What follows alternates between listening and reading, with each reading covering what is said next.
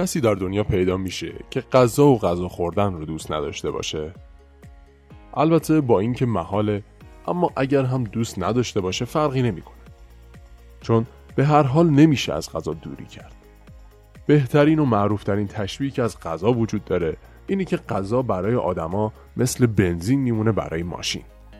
حالا ماشین و بنزین نزنیم نهایتا راه نمیره. اما انسان بدون غذا نمی‌تونه زنده بمونه.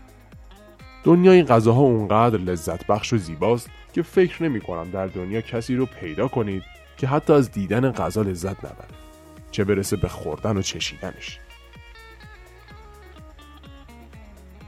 بدون شک یکی از مهمترین هنرهای بشر در طول تاریخ که رابطه تنگاتنگی با حیات نوع انسان تکامل فرهنگ و گسترش تمدن و بقای روابط انسانی داره آشپزی اونقدر مهم که در روزهای جهانی ثبت شده هم یه جایگاه مهم برای خودش داره.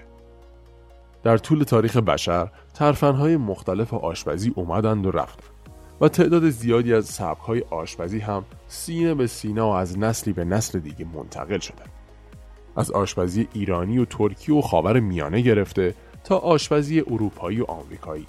حالا دیگه تقریبا تموم ملت ها و فرهنگ ها های آشپزی خوشمزه مخصوص خودشون رو دارن. و تو این زمینه بدون شک خودشون رو سرآمد و صاحب سبک می‌دونن. بیان یه تعریف از غذا داشته باشیم.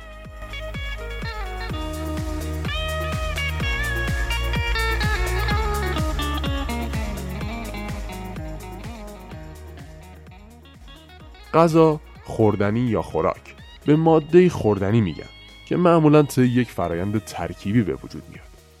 در واقع این فرایند در جوامع مختلف متفاوته. غذا می‌تونه در جوامع مختلف به صورت خام، بکر و دست نخورده تغییر یافته یا نیمه تغییر یافته یا نیم پز باشه تا در نهایت برای مصرف آماده بشه. غذا در کل می‌تونه از مواد پایه‌ای حیوانی یا گیاهی و یا حتی مواد معدنی تشکیل شده باشه. غذا اصولا برای رفع نیاز تغذیه بدن یا لذت بردن مصرف میشه در گذشته های خیلی دور زمانی که حتی انسان برای این نیازش و شکل برآورده شدهش اسمی هم نگذاشته بود جمعآوری خوراک به شیوه شکار یا چیدن میوه صورت می گرفت. اما امروز تهیه غذا بیشتر با استفاده از مهارت‌هایی همچون کشاورزی، دامپروری و ماهیگیری صورت می‌گیره. با اینکه غذا پختن و خوردن در بین همه انسانها یکسانه اما عادات غذایی در فرهنگ‌های مختلف و گوناگون متفاوته.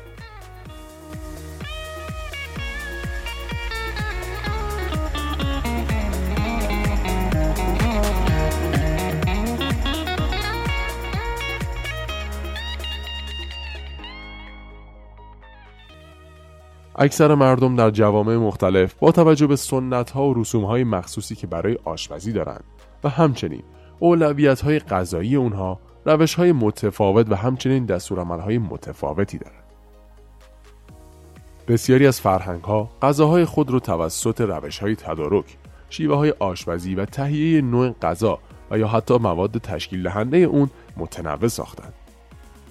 از اونجایی که نیاز انسان به خوراک یکی از احتیاجات ذاتی و فیزیولوژیک اونه. همونطور که در مقدمه هم اشاره کردیم مهمترین عامل بقای زندگی و طول عمر انسانه. احتیاج به خوراک در انسان دائمیه و ارگانیسم ذهنی و بدنی انسان رو مجبور می‌کنه تا برای به دست آوردن خوراک و رفع گرسنگی تلاش و کوشش کنه. غذای انسان باید شامل پروتئین ها، چربی ها، کربوهیدرات ها، مواد معدنی، ویتامین و آب باشه تا رشد و سلامت ارگانیسم های بدن انسان تأمین بشه. این مواد با تغییراتی که در لوله گوارش حاصل می کنند قابل جذب میشن و برای تأمین نیازهای حیاتی مورد استفاده ارگانیسم های حیاتی بدن قرار می